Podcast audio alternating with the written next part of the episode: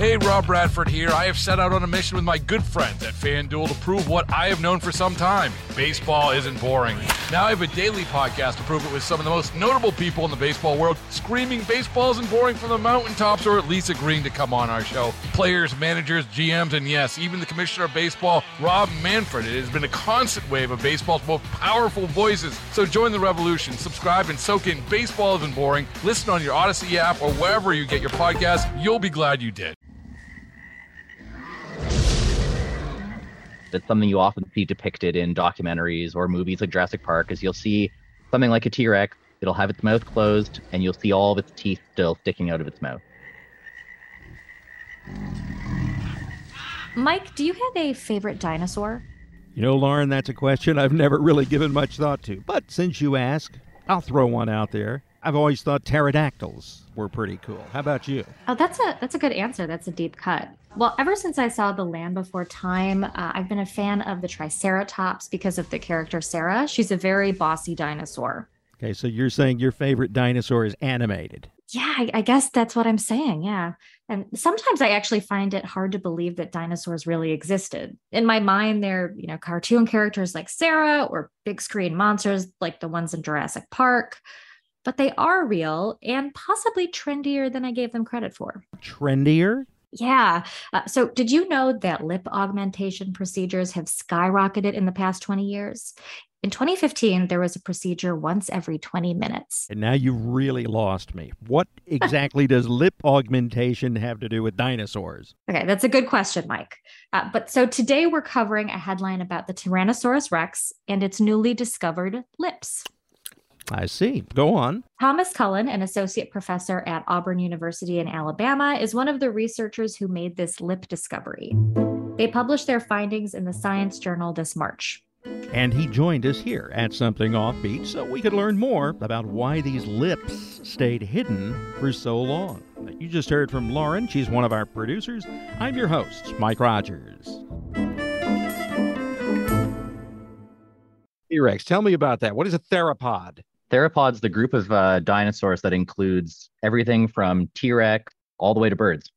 All the way to birds. Okay. Birds today are descendants of one smaller group of theropods, but it refers to sort of all of the two legged, vaguely bird like dinosaurs. So it doesn't include the ones with the long necks or like the Triceratops type ones. That's a different group, but all the sort of bipedal ones, those are the theropods.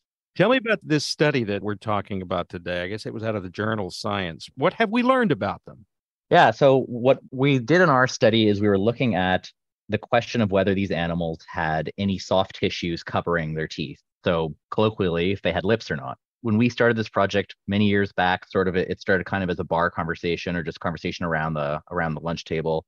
We were thinking about how do people like what evidence is there one way or another for this? Is there anything? And so we started looking into a little bit, and it turned out there wasn't a whole lot. In the past, way back, people had reconstructed images of dinosaurs actually having lips, sort of like a lizard or, or any other kind of um, like land animal, and their teeth wouldn't be exposed. But then, sort of since the 80s and including like Jurassic Park, and since then, it became very popular to present them with their teeth sort of sticking out like that. And it looked like one of the main reasons for this was that crocodilians are one of the closest living animals to dinosaurs today that still has teeth. So birds don't have teeth, so they're not really great for this question. But crocodilians all have teeth that stick out of their mouth when their mouth's closed. They don't have any like gummy lips or anything. And so that was sort of the inspiration I think a lot of people were using. But we wanted to see can we design an experiment or look at a few different lines of evidence to actually test this idea. And what we found is that most of the evidence points towards them having lips, and those lips being not at all like ours, but more like something like a lizard. You mentioned evidence, but what evidence? How were you able to prove or disprove something like this? So we used a few different lines of evidence. One line of evidence was to look at the microstructure of the teeth. So much like ourselves, when we go to the dentist and the dentist will sort of lecture us about taking care of our teeth or else our enamel will thin or, or to, to not eat certain foods or this or that. There are various things that can make your teeth break down through usage. And one of those things is exposure to air. If your teeth are not kept moist, the enamel is a little bit more brittle.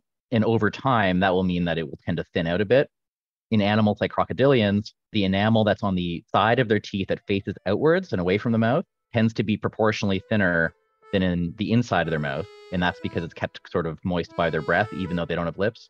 In animals that do have lips, the enamel tends to be equal thickness on the inside and outside because it's always kept in a moist environment. I want to take a little break here because I really think we should be able to picture these teeth. Great idea. How are we going to do that? Well, I bet we can all probably picture our own teeth. Dentists from SmileCare Plymouth in the UK estimate that the central incisor, that's our front tooth, is around 0.35 inches wide and 0.4 inches long. Okay, I don't have a ruler handy, but that sounds about right. So, saltwater crocodiles have much bigger teeth. They can grow to be around five inches long, according to Oceana. And since they don't have access to toothpaste, those teeth are often um, a bit more colorful in appearance than human teeth. Um, and now the T Rex, of course, they have even bigger teeth, around 12 inches long. Now, I know that humans typically have 32 teeth, so I'm guessing the T Rex had even more than that. Correct. They had 60 foot long fangs. 60 of them, each one a foot long. Mm-hmm. That's a lot of flossing. that is. We took the teeth of things like tyrannosaurs. So we took a relative of T Rex in this case, and we cut a tooth in half, thinned it down really, really thin to look under a microscope. And we examined the enamel on both sides of the tooth to see if it was more like an animal with lips or more like an animal without lips. And we found that it was more like an animal that has lips. So its tooth enamel was sort of th- similar thickness on both sides. That was one line of evidence. Another argument that's been made over the years is that, particularly for animals like T Rex, that their teeth might have simply been too big to possibly fit in their mouth and be covered by lips. There'd always have to be something sticking out. We tested that idea by comparing the relative size of the teeth of T Rex and other theropods to the relative size of their skull and seeing how that scales and look if that relationship of that scaling is similar to animals today that we know for sure had lips. So in that case, we used monitor lizards because some of the larger monitor lizards actually have teeth that are proportionally gigantic. So they're larger relative to the size of their own heads than a T Rex's tooth is to the size of its head. And every one of them has lips. And then another line of evidence we used, the third main one in the paper, is that you get these sort of features on the jawbone, these little pits, and these pits are where the blood and the nerve supply is sort of housed when the animal is alive. So these lips, describe them for me. Are they, they something that we would recognize as lips, or are they they big puffy Kim Kardashian lips? What do they look like? Not at all. Uh, no, it, it would be more just like a extension of the existing sort of scaly skin. If you just imagine that kind of going down a bit further, the mouth forms sort of a seal between the top and the bottom and the teeth end up being hidden. It would be more like that. So if, if you think of the face of like um, various different types of lizards or even like a salamander or something, where when it closes its mouth, there's just kind of like a line there and it's the same sort of skin you would have on the rest of the face on top and bottom. It's like that. There's no distinctive difference between the face skin and the lip skin the way it is in, in a, a human being or a mammal, where mammals are a little weird because we have lips that are very muscular. So we can actually move ours around and we can talk and we can smile and frown and they wouldn't be able to do that. They they would have just sort of scales and skin coming down and forming a pretty just like a seal, and that's about it. So not really noticeable, but more than we've been led to believe. Yeah, the only real difference in terms of appearance would be that the teeth would be covered. That would be the, the most notable difference in appearance.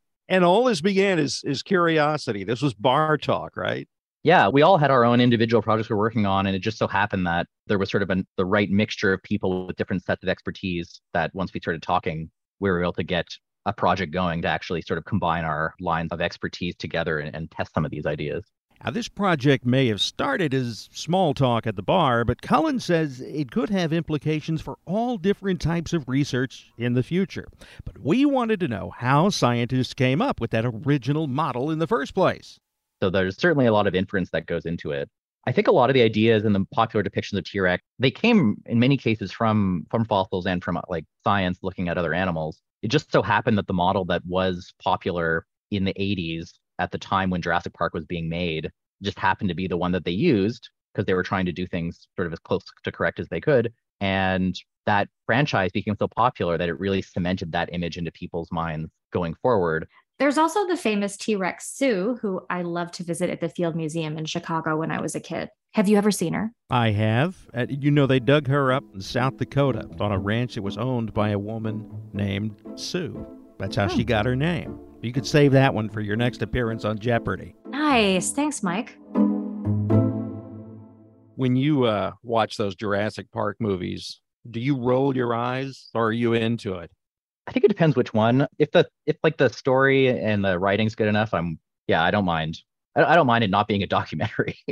but and, and so I'm certainly more willing to forgive. I think some of the early Jurassic Parks, the more recent ones I found have been have had problems that have nothing to do with the way the dinosaurs depicted. So I've I've just like not enjoyed them as films, but I don't mind so much if they're if they're not like scientifically accurate. What are some of those misconceptions? What's the wildest misconception that we have about dinosaurs? Hmm. Um, single thing. Uh, I don't know. Um, I guess the way that they're often depicted as being sort of like monsters, I think is probably the single biggest misconception about them. That they're often they're often bloodthirsty, like always fighting each other. Do you think there'd be differences in other species? If we could go back 70 or 80 million uh-huh. years, would we step out of the time machine and say, wow, that's not anything like what we thought it would look like? Yeah, I think for sure. We are able to get things, I think, reasonably correct on a lot of aspects of their appearance, but there's always going to be things that don't fossilize well. There's all sorts of things that I think very flashy sort of appearances that we don't have a good handle on and we don't have a good way of using the fossils to predict. And why the T Rex? What is our fascination with the T Rex? T Rex is very notable as a dinosaur in, in many ways. It's one of the largest predatory dinosaurs that ever lived, one of the largest predatory land animals to ever live.